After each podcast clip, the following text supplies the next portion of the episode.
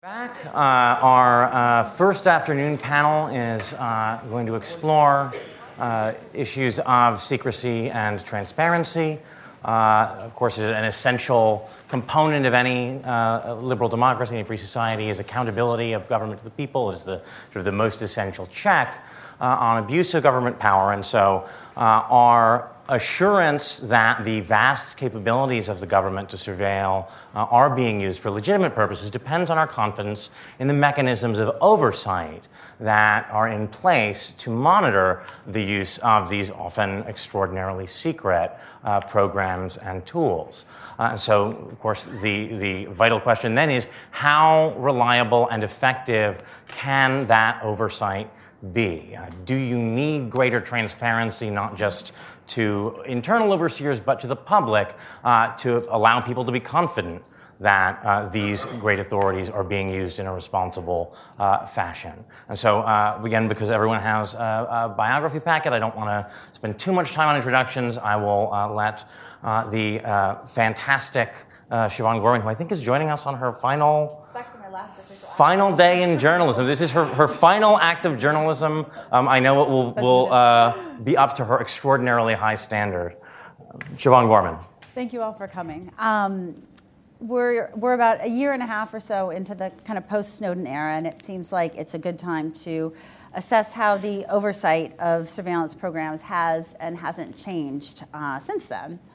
Notably, the latest congressional effort to impose limits on surveillance failed quite spectacularly on the Senate floor last month, and that was focusing on the mass collection of business records. That issue will return again next year, of course, because the provision of the Patriot Act that authorizes the mass collection of business records is due to expire in June. How that will proceed in a Republican Congress, I think, is something that we will certainly be eagerly watching in January and beyond. In the meantime, aside from some of the smaller modifications that President Obama made on his own 11 months ago, where are we in monitoring these programs that continue, those we do and don't know about?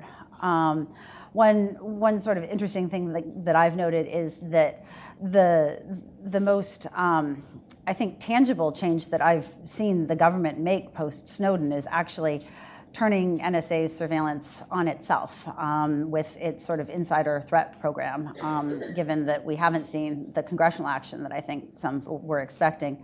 It's interesting that's actually the biggest change so far. I think it's a great time to take stock of the current oversight apparatus, and we have a fabulous and ideologically diverse panel here to do this for us. You have their bios, I'll keep it short. Bob Litt is General Counsel for the Director of National Intelligence. He's become the government's point man when it comes to responding to critiques and reform proposals, as well as overseeing the process of releasing top secret documents and on sensitive surveillance matters. Sharon Franklin is Executive Director of the Privacy and Civil Liberties Oversight Board, which was reinvigorated and given a rather clear role in the wake of the Snowden disclosures. Prior to joining the board, she served for more than 8 years as Senior Counsel of the Constitution Project, which is a nonprofit legal watchdog group. Kirk Wybee is a former top official at the National Security Agencies, where among his honors he earned the agency's meritorious Civilian Service Award for his work on foreign strategic weapons systems. While he was at the agency, he also raised alarm bells about wasteful agency spending on collection programs that were failing.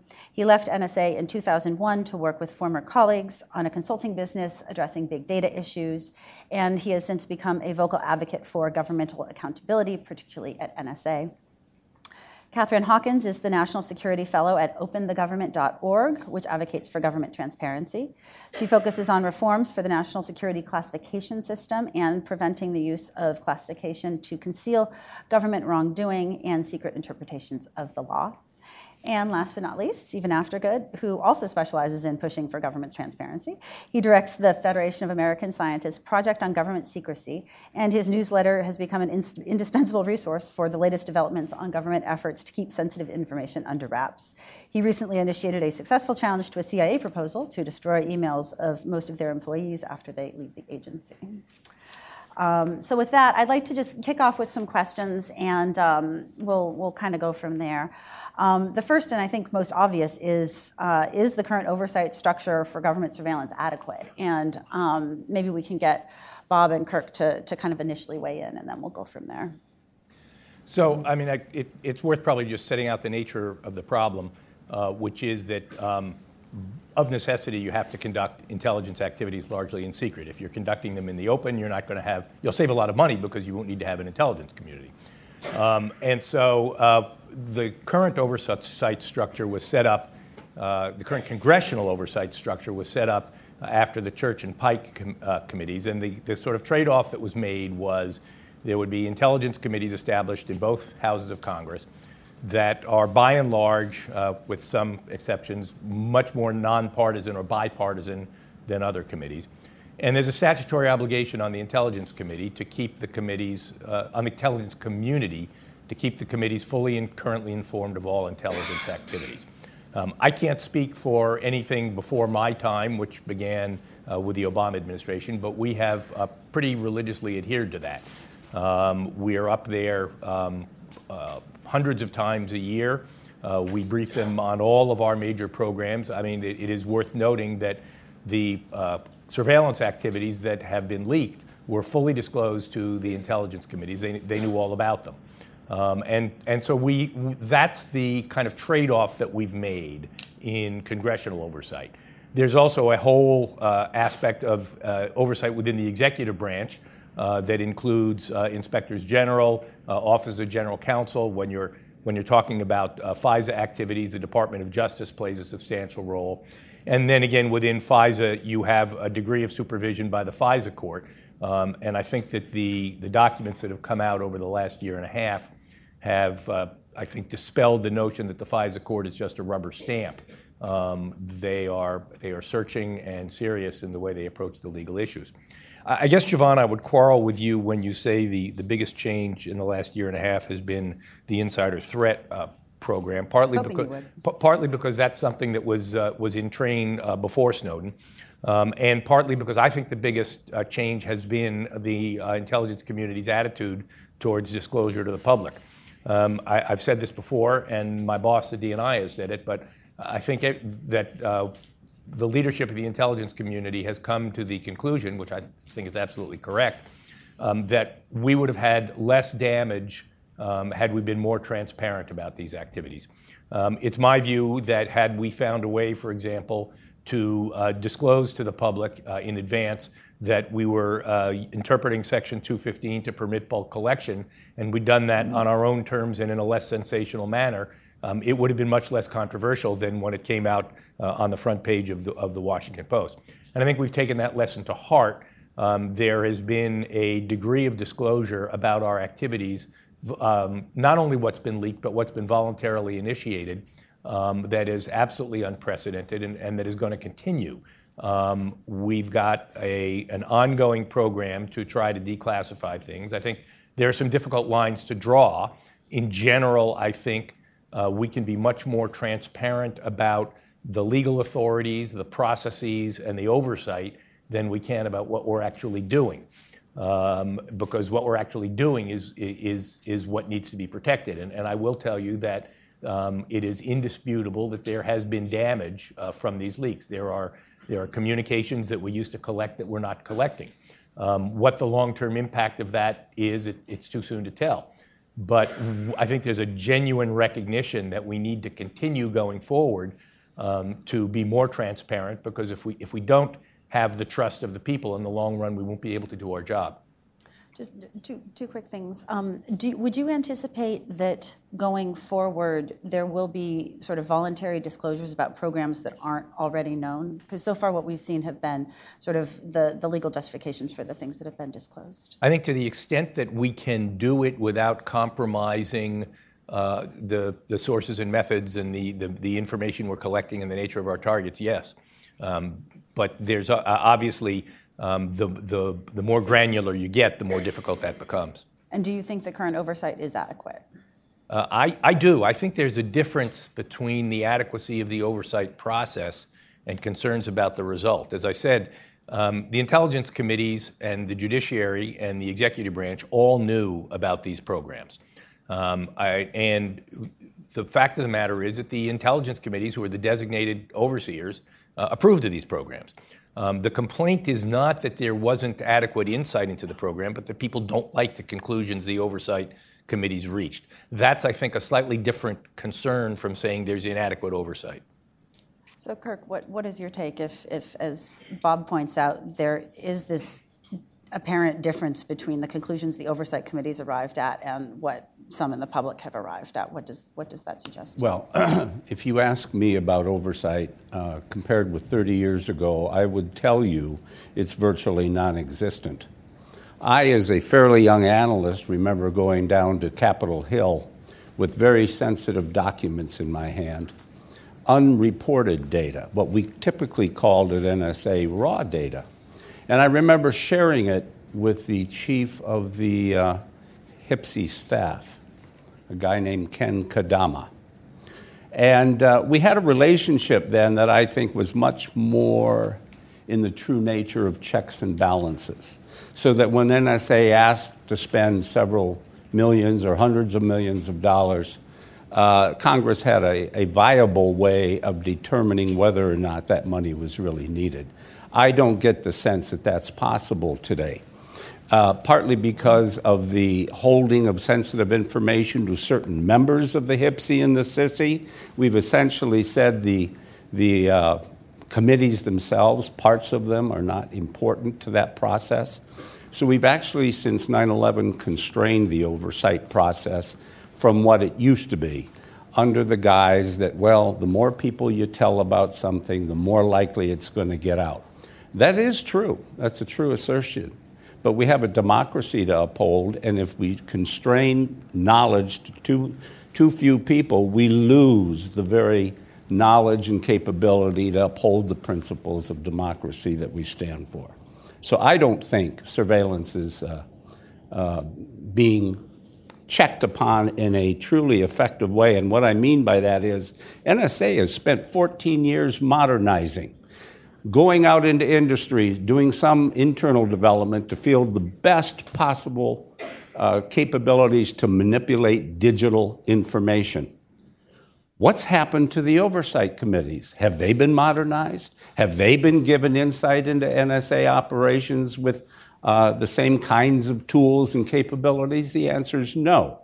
And I think you're paying for it also on the judiciary side, where now we change the court system and create a special court instead of using the Article III courts that could be used simply by equipping certain courts with the electronic computer-based services, rules-based programs that can give approval to NSA probable cause queries within seconds based on pre-established criteria. You know, the thing about data, digital information, especially data that's generated by machines, and that's a lot of what you do when you swipe a credit card, use your Easy Pass. Machines annotate you, your account, your name, your address, your billing address, your location, et cetera, all automatically. And you're going through your world, whether it's your smartphone or your credit card, you're doing this hundreds of times a day maybe. And the issue is NSA can use all of that to establish a profile. That's a good thing. But why do you have to do it to hundreds of millions of innocent people? That is a problem. That's where I have a problem. I do not want to hurt NSA. I served 30 years there, and it's a needed capability to keep us safe. But my goodness, we need to observe the three legs of the government, the legislative process, the judiciary, as it was always intended. We don't need to say that we're at perpetual war and we can never go back to a democratic principle. We need to get away from that. So can I just make one comment here? And that is on the idea that there's a lot of information that's limited to the leadership of the committees. I can only speak for what I've observed in the 5.5 years I've been on the job. But that is really applied only for sensitive operations. Before the raid on Abbottabad, we did not brief the entire committee that that operation was going to be happening. But when you're talking about programmatic things, the kinds of surveillance that NSA does, those are briefed to the entire committee and briefed in detail. So, Steve, you've certainly watched the this kind of oversight process for a while. Do you feel like Congress has the technical understanding to be able to oversee something like NSA programs? I think it either has it or can get it, but I don't think that's the problem. I think the oversight process is broken in significant ways, and I think we can see it in the response to the Snowden disclosures, which we kind of, in effect, we did a science experiment to test the oversight process. As Bob Litt says, the Intelligence Oversight Committees were fully briefed on the programs that were disclosed by Snowden. And the idea is that the committees are supposed to serve as a proxy for Congress and for the public as a whole. They are given access to things that the rest of us are not allowed to see. But when Snowden tipped that system over and made that information available to a broader cross-section of Congress and the public, the response shows that the committees were not serving as a proxy for the larger Congress. There was a firestorm of opposition and concern, outrage, efforts to change the policy. It's true that as Siobhan said, that the legislative attempt to change failed, but it failed because we no longer live in a system where the majority rules. They only got 58 votes to out of 100. You need a supermajority now to change policy, it seems. But at any rate, the point is that the oversight committees are not accurately representing the full spectrum either of congressional, excuse me, or of public opinion. True on the conservative side for whatever reason. I mean, they're in the House. You have a very strong libertarian caucus who have been some of the strongest voices against surveillance. There are zero members of that on the Oversight Committee. And I think that shows one of the limits of having a select committee where the leadership suggests the members. That's not right. There are members of the House Intelligence Committee who are quite on the libertarian side. I've been interrogated by them. I prefer not to identify my sources, but I've been interrogated by them, I can assure you. Sharon, you've had a chance now to take a look at this from the side of the PCLB. How do you rate sort of the adequacy of the current oversight mechanisms? So the Privacy and Civil Liberties Oversight Board is the new kid on the block in the oversight arena. And Siobhan mentioned in her opening that we're newly invigorated. Really, we're newly existing. The agency, in its current independent form... I almost said reinvigorated, and I said no, invigorated. Invigorated, yeah. We didn't exist. The board, in its current form as an independent agency, only came into existence at all in the fall of 2012 when our four of our board members were confirmed.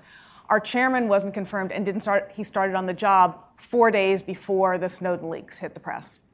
So the agency was sort of immediately thrown into this arena and spent its first year of having five board members, starting to have just a couple of us as staff, looking at the Section 215 telephone records program, as well as the Section 702 program, which has often been referred to in the press as PRISM, as one part of that program, and was able to do really deep dives investigating those programs and providing a fresh, independent look at those programs. We hope that that will continue to be a productive role and a continuing part of the oversight arena.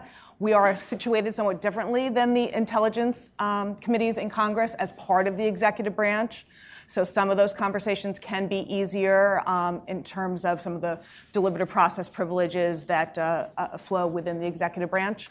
And so far, so good. I think we're trying to establish those productive relationships.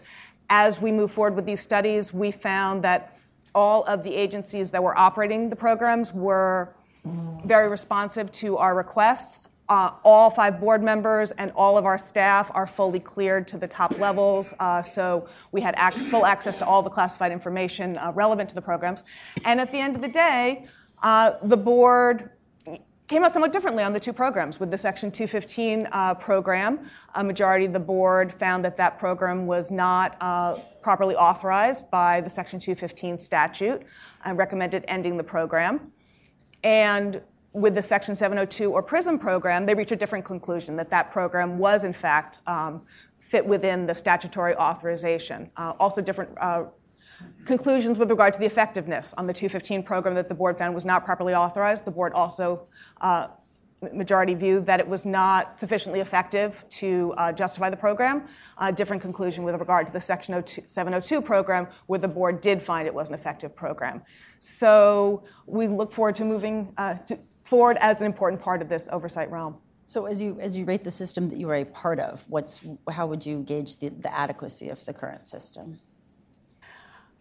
I don't know that we're in a place to rate the overall oversight structure. I think it is important to have these different roles as you look at it. It's the intelligence community has a lot of operations. It's hard to have a window into everything that is going on. So. Okay.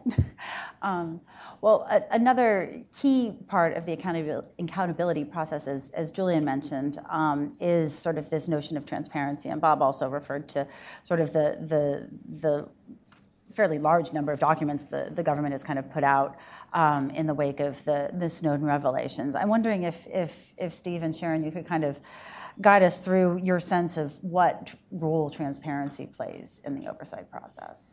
Well, right now, transparency is a significant barrier to effective oversight. It really impedes communications between the intelligence community and its oversight bodies, between the oversight bodies and the public, and between the intelligence community and the public. I mean, a few examples. Lots of criticism in the Senate Intelligence Committee report on CIA interrogation, that they were provided inadequate, incomplete, incorrect information. That's not the way things are supposed to work. The Department of Justice Inspector General, in a report last month, said he had submitted several reports for declassification and publication to ODNI in 2013, and they were still not available. So this basic oversight function of sharing information is impeded. But I would say, I think Bob said a very important thing that he and the DNI have said before, that in retrospect, we would all have been better off if the intelligence community had been more forthcoming about our surveillance programs, authorities, and practices, rather than letting Snowden disclose them. And I don't think anybody would disagree with that at this point. But importantly, nobody says that what Snowden disclosed, like the first FISA order on the Verizon Business Services, nobody says that that was not legitimately classified under the executive order. It clearly did meet the criteria for classification. The problem is we have lots of information that is, quote unquote, properly classified, but that should be public. And the government, the intelligence community, nobody really has defined a good mechanism for distinguishing or disentangling what is legitimately classified under the terms of the executive order from that information which should nevertheless be in the public domain. And I think that is the major task that remains to be undertaken in secrecy reform. I'd go further than that. I'd say there's no enforcement mechanism for proper classification, none. So I actually want to pick up on the theme that Steve was articulating there, on declassification in the public interest. And the board, in developing its report on the Section 702 program, I think had a very positive experience in that regard. So as the board looked into this program, at this point, a lot of information about how the program operated. This is the program where the government is targeting non-Americans located abroad, but may incidentally pick up the communications of Americans, and it collects the content of communications. That much was public. There was a lot of misinformation out there based on the state of public disclosures and leaks and partial attempts at clarification.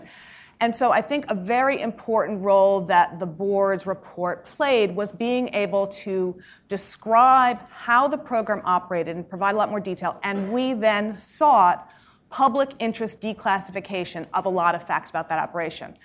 And we reached out to the relevant agencies, as we're required to do, who were the custodians of these classified documents and this classified information.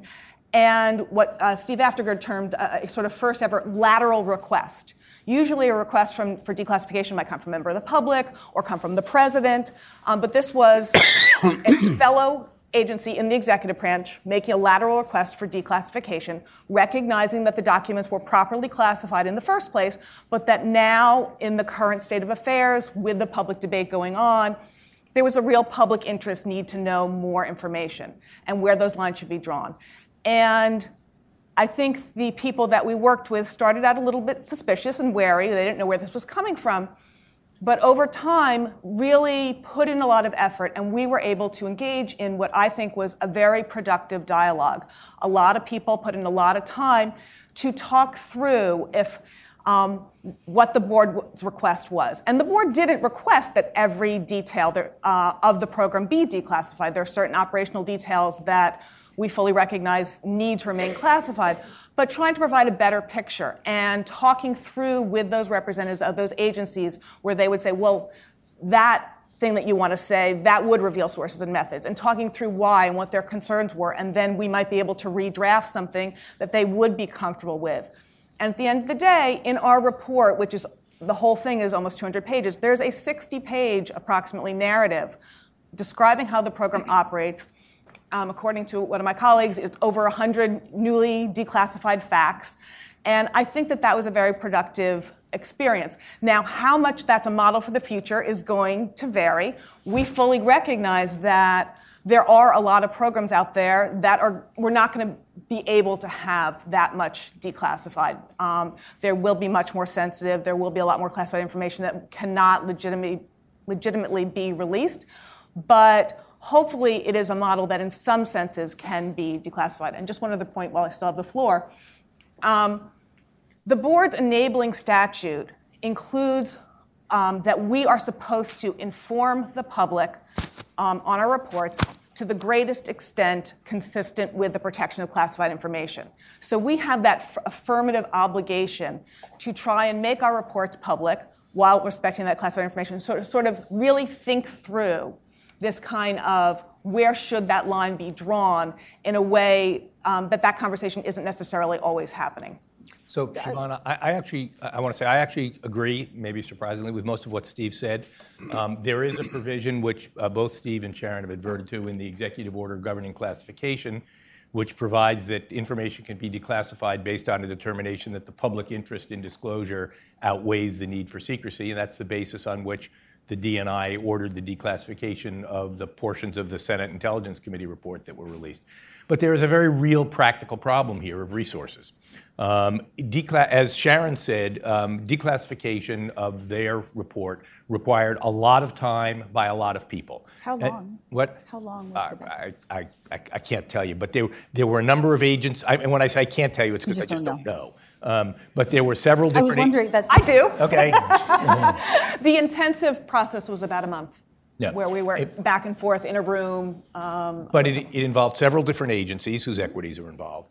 Declassification is not easy. It is very resource intensive, and we don't have a lot of resources to devote to it. And to a great extent, those resources are driven to respond to outside pressures. FOIA litigation. We have thousands of FOIA lawsuits pending, and we have judicial deadlines on those. And it really makes it hard to step back and say, what do we think as a matter of good government and public interest, what ought to be released because we just don't have the resources to do it. And it's something that I feel very painful about because I would love to be able to step back and say, okay, here are all these things that we think need to be declassified. I just can't find the people to do it. Can I respond to that? I think that when information, leaving aside, you know, the situation where something is properly classified, when something's not properly classified, say something is classified to conceal violations of law or embarrassment, which the terms of the executive order forbids, I don't think it should be understood as simply a bureaucratic problem if that is classified and stays secret. I mean, we have a First Amendment. The classification system is a prior restraint on speech. Yes, there's a very, very compelling government interest, but there needs to be some tailoring. Someone actually has to check. You can't have a, the president says it needs to be secret exception. And I think one of the things that the Senate report we keep referring to shows is that, I mean, is it properly classified? If it was, then you can properly classify evidence of crimes. There's a difference between classifying something for the purpose of covering up illegal activity and classifying something for legitimate national security reasons that happens to involve illegal activity. In the time, I can only speak again from my own personal experience. I have not seen a single instance in my personal experience of anything that has been classified for an improper purpose. There's no question that there is stuff that has been that is classified that could be embarrassing or otherwise harmful if it came out. But I have not seen it. Kirk, in your experience, have you seen that? When you classify something at NSA, because of the amount of information and data that's being churned and reviewed for intelligence purposes, it's a pretty simple process, believe it or not. Your typical analyst learns the rules of the game, and the rules are pretty general in terms of severity of damage to the country if anything's leaked or gets out in the public. So maybe one or two people are involved in classifying a report issued by NSA. But as Bob Litt has pointed out, to declassify it is almost an act of God. And it's a difficult... Either God or a whole lot of his minions, one or the other. It's very, very difficult. But just going back for a moment on the issue of the adequacy of oversight. Two things happened last night that hopefully all of you noticed in the heat of the moment to pass an omnibus bill. One new bit of legislation describing something called Section 309 was introduced into the legislation that takes away due process from United States citizens under the guise of mass surveillance. The other thing that happened was that the constraints that the Congress, the House in particular, had already put into place last summer to constrain NSA were conveniently snatched out in the moments before vote. That, I think, serves to indicate that oversight is terribly, terribly broken. So I have no idea what the second thing you're referring to is. On the first thing... None of us do. No. I mean, I just don't know what provision you're talking about. Right. I think I meant... But I can talk about Section 309, which is actually not part of the appropriations bill. It's in the Intelligence Authorization Bill. And it absolutely does not do what people have said it does. It does not give any authority to the NSA to do anything. What it does, in fact, is impose restrictions on surveillance. What it says is, when you collect information about Americans, regardless of the authority you collect it under, whether it's under FISA or any other authority, you must limit the retention of information about those people. So I don't know why people are misreading this as if it gives authority to NSA. It does not. I think the issue is so it imposes, if I'm referring to the correct position, I think it imposes minimization guidelines that occurs across authorities, including 12333. And so that can be interpreted as ratifying 12333 collection, or it can be interpreted as imposing standards where there are none. I mean, 12333 collection has existed for a long time. Congress has been fully aware of it. The point is that this doesn't tell NSA you can do something you couldn't do before. This simply says if you do what you're already doing, you have to have restrictions on it. Yeah, and my primary point is, and this will be debated, no doubt, by wiser people than myself. Why wait till the last moment in the heat of an omnibus spending bill to do this kind of thing? This was actually disingenuous. This was actually in the Senate Intelligence Committee's version of the Intelligence Authorization Bill. It was debated and passed out. It was not in the House bill, and then it was put in the conference, the consensus conference bill that was passed through.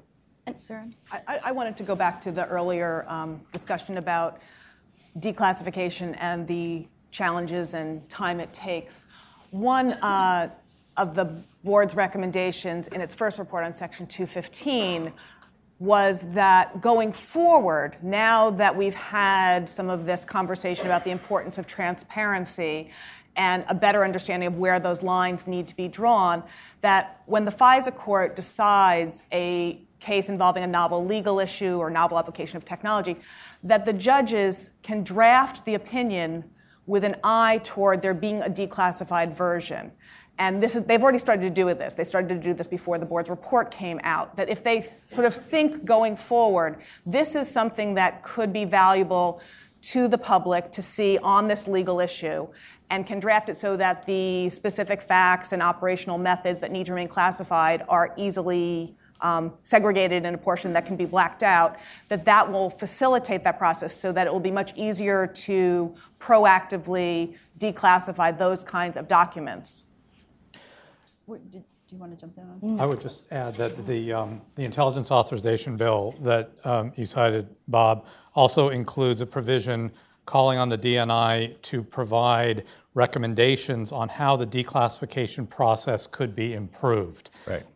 More money, more people. Well, that's one answer, but I think there has to be a better answer than that. I think, you know, if you follow the demand for declassification, there's a new issue almost every day. Yesterday, Senator Levin on the Senate floor said, you know, there's a CIA letter about concerning a meeting in Prague by Mohammed Atta. Can we see it? Can we see the underlying information?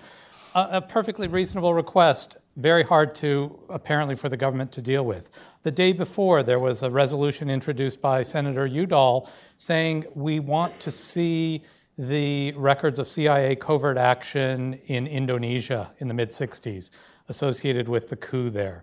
You know, there is increasing demand, non-frivolous requests, and the system is, as it exists, is incapable of accommodating or responding to those requests. And so whatever the way of doing business that exists right now, it needs to be upgraded and improved. And I say in all seriousness, because you know how the respect I have for you, I would welcome the opportunity to sit down with you and get your thoughts on it. I would welcome the opportunity to give you my thoughts. But you offer a couple now. It's a deal. Can I come? Or? Well, you're all invited. I'd prefer perhaps a somewhat different format. I'll tell you what I think the crucial step is to take the issue outside of the originating office or the originating agency. If I go to the CIA and I ask the CIA for a CIA document, they go into a defensive crouch. They are protective. They're looking out for their own interests, understandably. That's their first priority. If the decision is taken out of CIA or out of NSA or out of whatever the originating agency is and given to a body that has a broader cross-section of interests, even if I'm not saying I should be on it, but I'm saying if there is somebody who has a broader vision, a broader perspective, a broader understanding of what the national interest might justify, then you're likely to get a different result. And I think that would be a useful step for requests of a certain magnitude or urgency or public interest. Yeah, I think the justification in the executive order is that the original classifying authority has the greatest expertise. The original, sorry? In the executive order, it gives a lot of the authority to the original classification authority. That's right. That's who gets delegated to make the decisions. The agency that classifies. Yeah, it's the Director Brennan if it's the CIA. And yes, there's expertise, but there is also the highest, the highest possibility of conflict of interest. And so broadening it is really important for that reason.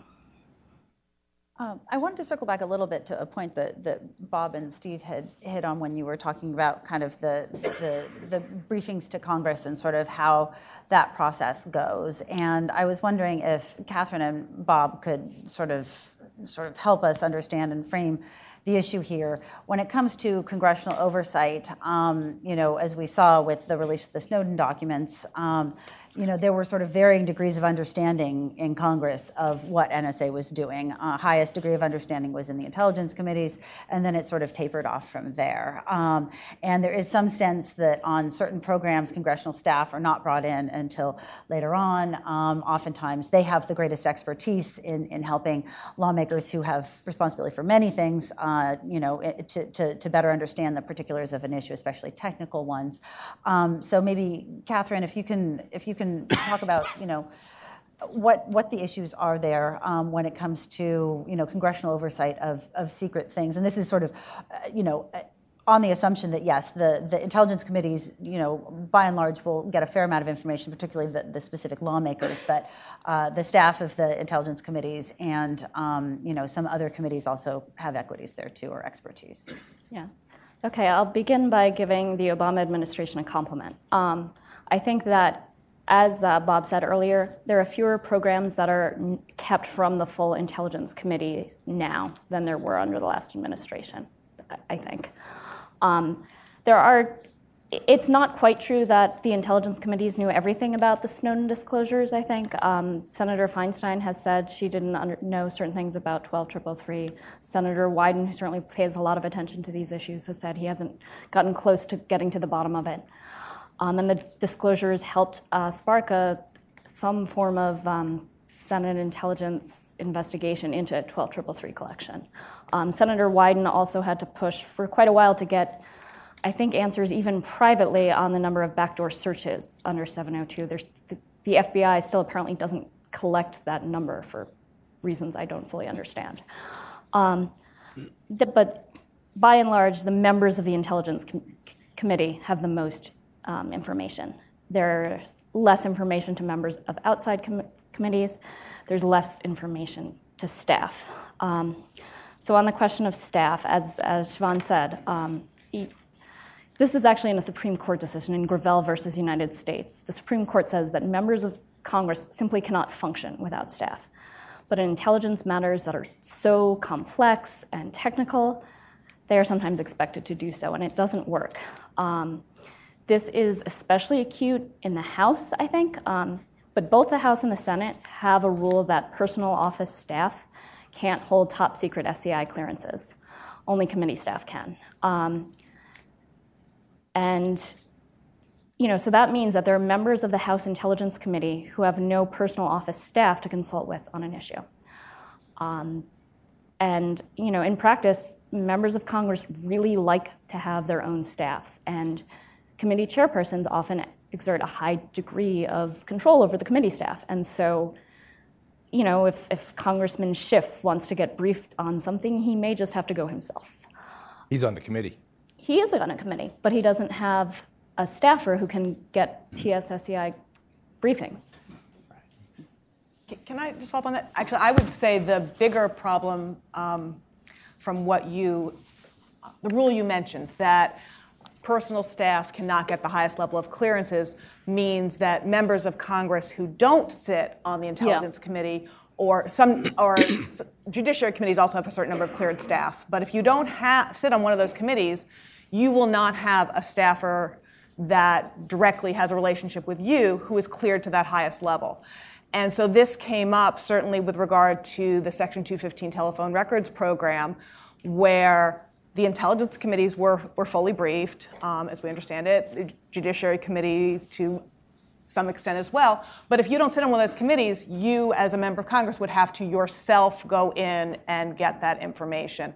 And when you're, so, and this goes back to the earlier conversation about where you draw the line about what is public. As Bob mentioned, Director Clapper has now said, well, we should have been more transparent about the scope of the 215 authority and what we were expecting it to do, what we were interpreting it to cover. If you can have a public debate, if you can have members of Congress, all members of Congress, have that debate and have full information and access to that information, you may need to allow the staff in there and have a greater level of public transparency about the rules. And then maybe some of the public details are, excuse me, some of the operational details, the non-public operational details would be confined to these people who are fully cleared and in this, within the intelligence committees. So I actually don't have a lot of sympathy for the complaint that says members of Congress really like to have their own personal staff. There are a lot of things I'd like to have as well. There are 40 staff members on the Senate Intelligence Committee. There are 30 staff members on the House Intelligence Committee. There are cleared staff members on the Judiciary and the Appropriations Committees and the Armed Services Committees. There are an awful lot of staff members with clearances. On the 215 and the 702 programs, we offered, before these statutes were reauthorized, we offered briefings to all members where we would come in and we'd fully explain the programs. We had about 8 House members who showed up for the briefing, and I agree that this is important stuff. And if members of Congress can't make the time to come and learn about the intelligence activities, I guess I'm concerned that about, to coin a phrase, half-assed oversight being worse than not letting them in the door at all. And I you may be able to tell by my tone of voice that it's something I feel pretty strongly about. I'd like to respond to that. First of all, there's no question that members of Congress off the Oversight Committee without staff, just by reading the press and asking questions, can make a lot of difference. I mean, there are Congressman Amash, who is not on the HPSI, and I believe would never be allowed near HPSI. No, but he did show up for the briefing that we gave. Yeah, right. He cares. He engages. He cares about it, so he made the time to do it. Yeah, and so that a lot of some of it is will, but the numbers Bob just gave, compare that to the size of Congress and compare that to the size of the intelligence community. They are tiny. It's true. I want to hear everybody's sort of recommendations. I know Steve kind of kicked us off, but just one issue, just because it's a little bit newsy, that came up in some of our conversations. I was sort of curious what the panel thought of Mark Udall's sort of impassioned recommendation on Wednesday to have the declassification of the Inspector General report on the allegations that the CIA was improperly accessing Senate files, and then the finding of the IG that indeed some CIA officers improperly accessed Senate computers on this particular network, having to do with the investigation into the agency's interrogation and detention program. Just sort of, we can kind of go quickly down the line. I'm sort of curious what the view is of the advisability at this point of declassifying something like that. In the note, sort of pulling together actually a lot of it. Themes, because that would be perhaps an area where transparency would be leading to accountability. But we also discussed how difficult it can be to declassify things. So maybe just. I naturally think it ought to be declassified. There may be privacy considerations of the individuals that deserve to be protected, but it's an issue of constitutional significance, separation of powers. And it's an example where the agency that has the most immediate interest, namely the CIA, should not be the one making the decision as to whether or what gets declassified. I think it should be declassified. Shocking. You may find me. I didn't have time to get Senator Udall's speech into the conference materials. You may find me handing it out in the halls later if I can find a copy. It's really so important. It's the sequel to Senator Feinstein's speech in March. And I think it's a lesson of what happens when oversight takes place in the open and what happens when committees step back and let it occur behind closed doors. So since Senator Feinstein's speech, two things have changed. The Department of Justice has decided it will not prosecute the staffers who wrote the torture report. And the report will not be suppressed. So that both of those are very important things, and I wasn't sure either of them were going to happen at one point. So that's a huge relief. But as far as getting answers on what happened in March, we're no further than we were. And there's a passage of Senator Udall's speech where he says that... We do need to... No, sorry. I'm not going to read. But basically he says that he describes getting stonewalled by the CIA for 9 months. And I think that's going to keep happening unless either that's released and that's only going to get released if the public demands it. I agree. Put sunshine on it. Get it out there. Let's find out what's going on. That's what transparency, that's what oversight is. So I think there's a real importance to oversight being able to be conducted independently without interference, but I can't speak to this specific context at all.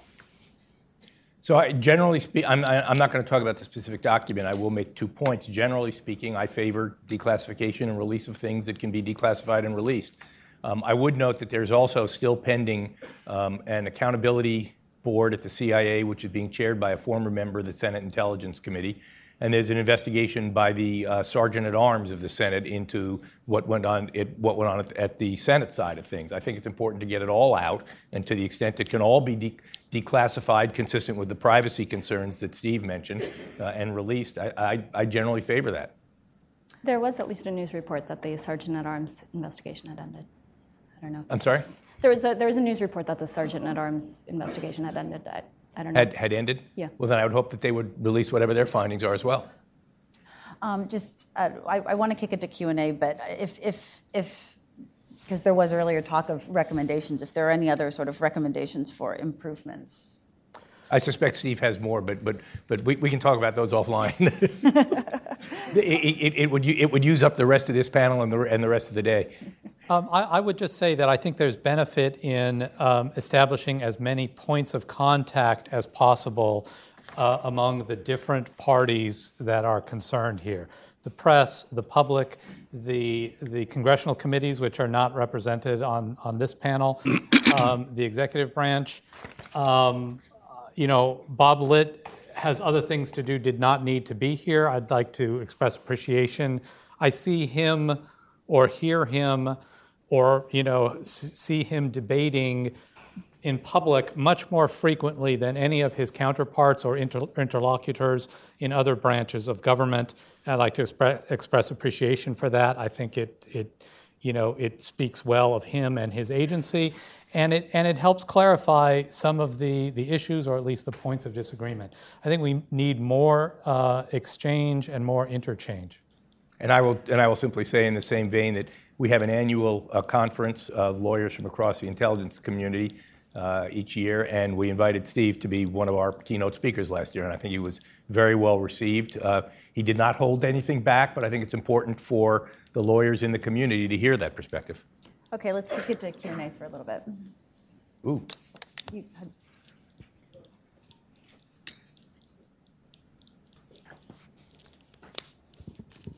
Steve Winters, local researcher. I'm pretty sure I have my memory correct here, but about a year ago, Congressman Amash gave a talk here right at Cato and outlined the extreme difficulty he found in getting to these meetings that were described, where he could find the information which was legally required to be available to him. It clearly was a case where he said every effort was made to schedule at inconvenient times, to do this, to not inform congressmen. So I just throw that out. Check with him on that. And in terms of the expert, people with a security clearance as assistance to congressmen, not the staff people, but you're talking about their own staff. Personal staff. This interesting story from Bruce Schneier. Bruce Schneier, the security expert, very well known, was given access to some of the undisclosed Snowden papers for a certain period of time. And there were requests by some members of Congress for Bruce Schneier to come and brief them on the details of some of these programs. And the whole thing, it turned out to be impossible to do because he did, you know, the security clearances didn't work out right, even though the point is he had the information and it's Congress trying to find it out. Now, presumably, maybe if they had a staff member with the right security clearances, he could have briefed that person. What? Oh, okay. So, was there a question? The question was, I mean, it's the same issue that comes up with FOIA. There's a lot of stonewalling going down. So what do you really propose to do about this? In particular, because you mentioned Amash.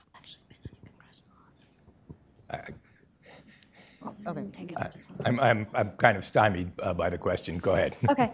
So I'm not a Hill person by any means, but I did do a short fellowship in a congressional office. And one of the things I learned there was just how limited member time is and how the breadth of issues that they deal with. You know, I've specialized in certain issues for 10 years, and suddenly I had to learn everything, and that's as a staffer.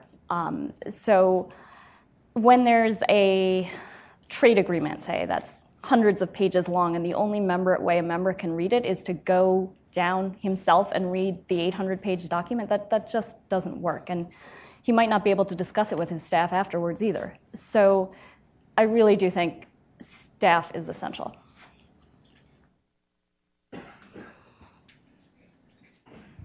This is mainly a question for Bob, but I'd love for the others to... No, this is a very friendly question, I promise you.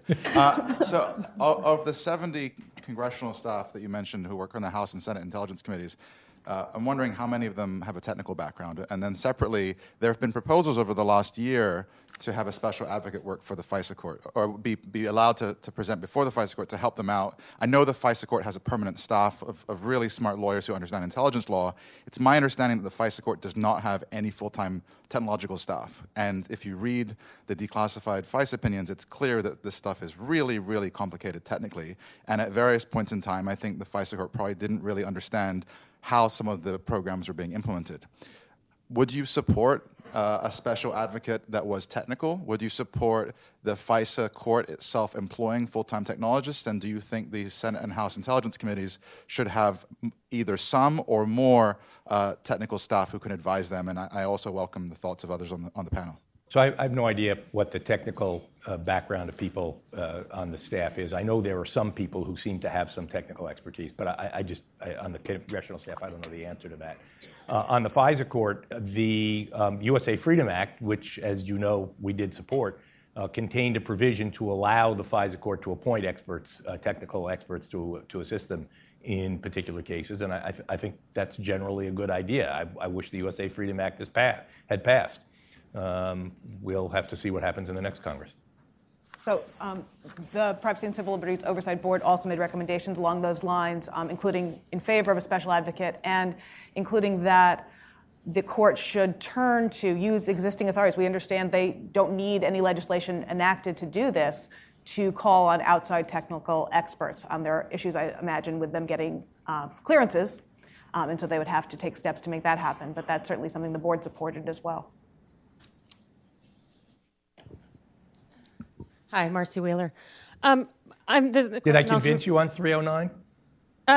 I can see both sides of the issue. Okay.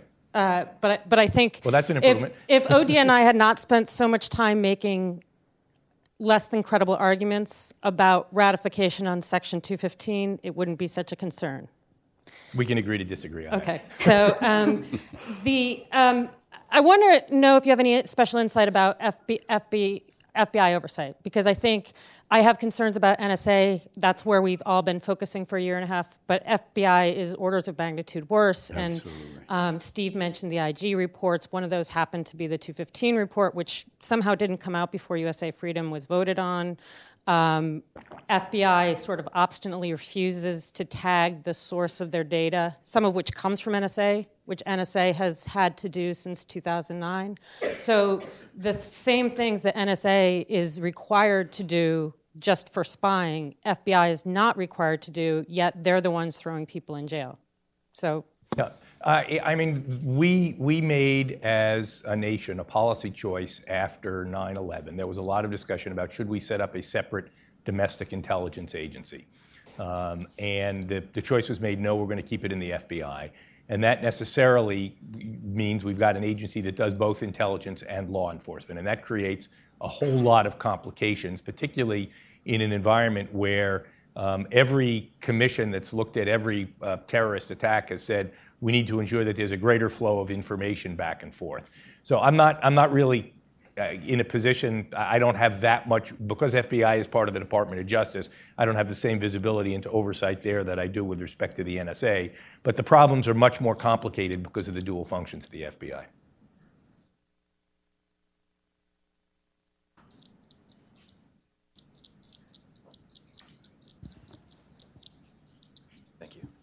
Shahid Buttar, Bill of Rights Defense Committee. I have a question for Mr. Litt. So last year, your boss, in an exchange with Senator Wyden, did intentionally at least obfuscate a question that he later acknowledged in writing was, quote, clearly erroneous. The question I have for you is, what would you say to the millions of Americans around the country concerned with over-policing and their exposure to hyper-vigilant justice so severe that unarmed people are being murdered in the streets with impunity, while officials paid in taxpayer dollars commit clear crimes in, whether it's your boss lying to Congress or whether it's the CIA hacking the Senate, when there's impunity for espionage operations and lying to the people's representatives without legal consequence, what is your message to communities of color that are over-policed? So I'm not going to talk about communities of color. I do know something about Director Clapper. I don't know if you've had a chance to read the letters I wrote to the New York Times and the New Yorker about this. It is utterly wrong to say that he lied. There's a famous quote from Justice Oliver Wendell Holmes. It says, even a dog knows the difference between being tripped and being kicked over. And the point there is that lying means you're saying a conscious falsehood intentionally. I was with the DNI, and I was with it both before, during, and after that. And I can tell you that he made a mistake, and he acknowledged making a mistake because he was at a hearing. I can't hear what you're saying. Sorry. What? He did not, because he did not. The question is, did he do it in public before? Did he correct it in public before the Snowden disclosures? And the answer is he didn't. We and maybe he got bad advice from his lawyer on this. But we talked about this immediately after the hearing because we went to him and we said, you know, that's not right because of his 215 program, which he had not focused on. If you read his answer, you'll see he's clearly thinking of the 702 program. That's clear from what he says. And we talked about, can we correct this or not? And the problem was, and I had conversations with Senator Wyden's staffer about this, and the problem was to correct this on the public record, we essentially would have had to reveal the program that was still classified. So it is A, wrong, and B, kind of annoying to me that people continue to repeat this statement that he lied, because he didn't. And so to go on to your question, I would say that the difference between this and other things is that there was not a crime committed here. In retrospect, do you think that it should have been handled differently? Or do yes, you think it was that's why I say he may have gotten bad advice from his lawyer. Well, in retrospect, what would have been the right way to do would be to send a classified letter to the committee immediately thereafter saying, I misspoke, but I can't reveal it on the public record. And I regret, one of the things I regret in 5.5 years on the job is that I did not advise the DNI to do that. In a situation like that, I think that in addition to a class, if there's public testimony, there should at least be some public marker that there is a classified addendum to some testimony in that hearing. Otherwise, the public is still left with an actively misleading impression. No, the problem is that there shouldn't be questions asked about classified hearings, classified programs in public hearings. Well, Senator Burr agrees with you there, so you're probably okay. So, yeah.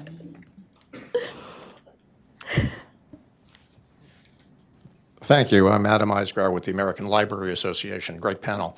Mr. Litt, I appreciated your comment a couple of moments ago that you thought that additional transparency and additional expertise being provided to the FISA court was important. May I hope that you feel equally strongly that it's important for the FISA court to have the availability of special advocates. That was a provision in the very late stages of the USA Freedom Act negotiation that uncomfortable rumors indicated might get traded away. And it would be helpful, to be perfectly blunt, in the coming debate to have your endorsement of the special advocate as important to civil liberties. So two things. First of all, I think actually the House bill also had a provision for special advocates. It just had a sort of different trigger threshold. I would say that my endorsement is probably considerably less important than the fact that the President of the United States has endorsed it. And so I don't think there was any likelihood that it was going to be traded away, and I don't think it's going to be traded away, at least not by the administration. I have no idea, frankly, what's going to happen to this bill in the next Congress. There may be somebody sitting a couple of rows behind you who has a better knowledge of that than I do. But I think we would, from my perspective, I'd like to see that bill introduced and passed. That the bill as a whole, including that provision. Yes, the yellow shirt.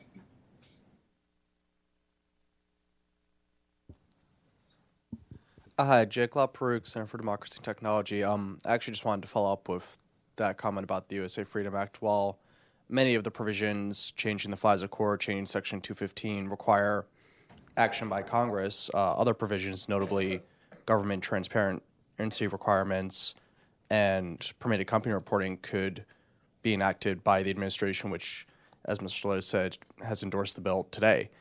So I'm wondering, do you think that the administration should and has it engaged in any thought to enacting those provisions on its own right now as opposed to waiting for congressional action? So I guess I always feel uncomfortable talking about what the administration may or may not be considering. I kind of tend to think that things that are being considered should be kept under wraps until a decision is made.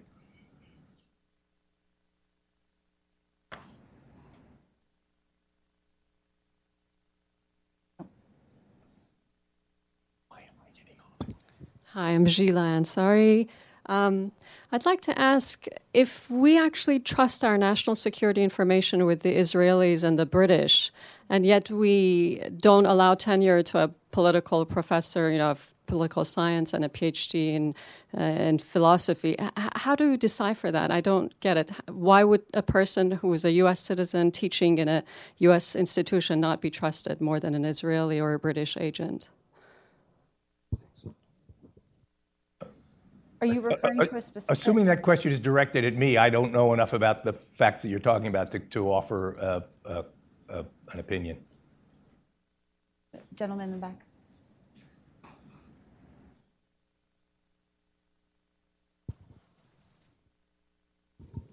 Thanks. I'm Daniel Schumann with Crew. This question is for Mr. Litt, but... Can you speak a little louder? Sure. I'm Daniel Schumann with Crew. Can you all hear me? Okay. This question is for Mr. Litt, but it's also directed to other members of the panel. Just a couple days ago, we had major speeches by both the chairman and the former chairman of the Intelligence Committee, where they raised a number of concerns in the context of the torture report, but with the CIA. They said, for example, that the CIA provided extensive amounts of inaccurate information about the operation of the program and its effectiveness to the White House, the DOJ, Congress, the CIA, Inspector General, the media, and the American public. And there are other statements. That was by Senator Feinstein.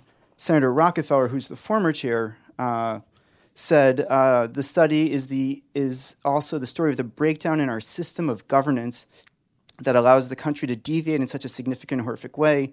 One of this was through the active subversion of meaningful congressional oversight. This isn't an activist saying, this is the former chair of the Senate Intelligence Committee, who then went on to say, it's clear that the briefings that you referred to earlier that were not meant to answer any questions, but were intended only to provide cover to the administration and to the CIA, and that the more the committee dug, the more the committee found, and the results we uncovered were both shocking and deeply troubling. Now, of course, these statements that were just recently made were made in the context of the torture report. But of course, it could reasonably be inferred that this could apply to other matters such as surveillance. Would you address questions of credibility for the CIA and the intelligence community, particularly when you have the chairman, current and former of the intelligence committees, saying themselves that they find the CIA to be less than forthcoming, less than credible, to be misleading both to themselves and to their overseers within the executive branch. I guess I'd refer you to Director Brennan's remarks yesterday, and I'd rest on what Director Brennan said in that regard. I would like to add that I understand, of course, where the question is coming from, but I would be reluctant to paint the intelligence oversight committees as either heroes or victims. I think they have a lot to answer for themselves that they have not yet attempted to address. They are not, you know, passive bystanders. They're the ones writing the checks for where we've been for the last dozen years, and there hasn't been any kind of exercise in self-criticism or self-awareness about where their own oversight fell short. And I think that's a serious defect on their part, including in the torture report. By all means, attack the CIA, but why not ask, you know, where were we? Why didn't we do a better job? And if we were misled, why weren't we in a better position to compensate for that and exercise more leadership on torture, on surveillance, on all kinds of issues? Yeah, in answer to that, I think they did get really inaccurate briefings, and they did get shut out. My main criticism of intelligence oversight in that period is that this was actually starting to come out into the press. You know, yes, you know, Senator Feinstein didn't get briefed on the CIA program until, you know, I think a few hours. A few hours before President Bush disclosed it. But I knew about it, right? I mean, you just had to read the newspapers. Now that said, Senator Rockefeller did try to investigate. I don't think he tried to, you know, I don't think he pursued it as strongly as he could, but he did ask to investigate, and the chair of the Senate Intelligence Committee at the time, Pat Roberts, a Republican, shut it down. And, you know, accused Rockefeller of being obsessed with attacking our intelligence personnel, which I think goes to show the intelligence community, I mean, the Intelligence Committee contains multitudes. It contains Ron Wyden and Mark Udall and Richard Burr and Saxby Chambliss. There's wide differences in the leadership changes. And so if you increase the power of individual members of the committee and individual members of Congress to ask for oversight, because there's so much more variation, that means that you don't want it to rest in the hands of one person, whether there's oversight or not. I think we have time for one more question. So go for it.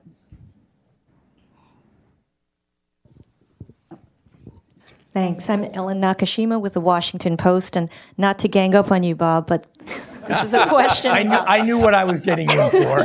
Thanks. About Section 215 bulk collection. And President Obama, in his January speech, made clear that his preference would be to have the government end the bulk collection of phone metadata, and he asked Congress to work with him on it. So far, you know, it's a year later, still no progress.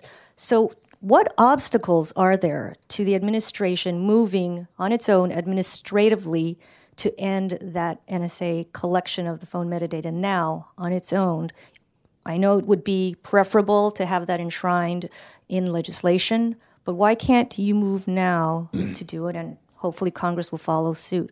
What obstacles are there practically? I think if you go back and look at what the president said he would like to end the collection, the bulk collection, and replace it with something that provides the same operational utility without having the bulk collection. The problem is that without legislative reform, we cannot do something that creates the same operational utility. Well, if you look at the provisions of the USA Freedom Act and what it requires, we can't do that without legislation as it currently exists. And so if Congress, I mean, I promise you that the president wants to stop this, but he also doesn't want to deprive the intelligence community of the capability. Are you referring to the capability to do contact chaining or two hops? And is that something that you need to mandate by law on the companies? There are a variety of things that need to be done in the legislation and that were done in the legislation. And we spent a lot of time working both with the Congress and, frankly, with privacy and civil liberties groups and so on, so that we ended up in a place where, assuming that the telephone companies continue their current practices with retaining data, we would be able to replicate the operational utility. But we couldn't do it without the bill. Thanks. Well, I think our time is. Was there some? Well, I just want to comment. That sounds very foreign to me. Again, I worked as an analyst for over 30 years. And just before we left NSA, and I'm talking about Bill Binney, myself, and a few others, made some huge technology breakthroughs that did not require special legislation to put into effect. But we were swept aside by money interests, faulty thinking about what a proper analysis business process is. And I'm telling you, there is nothing preventing the government from asking us, who know how to do this, and safeguard privacy and catch bad guys in big data, from inviting us into a conversation. And I will tell you, we've never been asked, not by Congress, not by the executive, no one. The problems are not technical. That's all I want to say. The problems are not technical, but they are partially technical. But I'll leave it to a lawyer to tell you otherwise. I'm afraid. This is one. I hope you'll continue later over a couple of beers. I hope you'll join me in thanking our panel.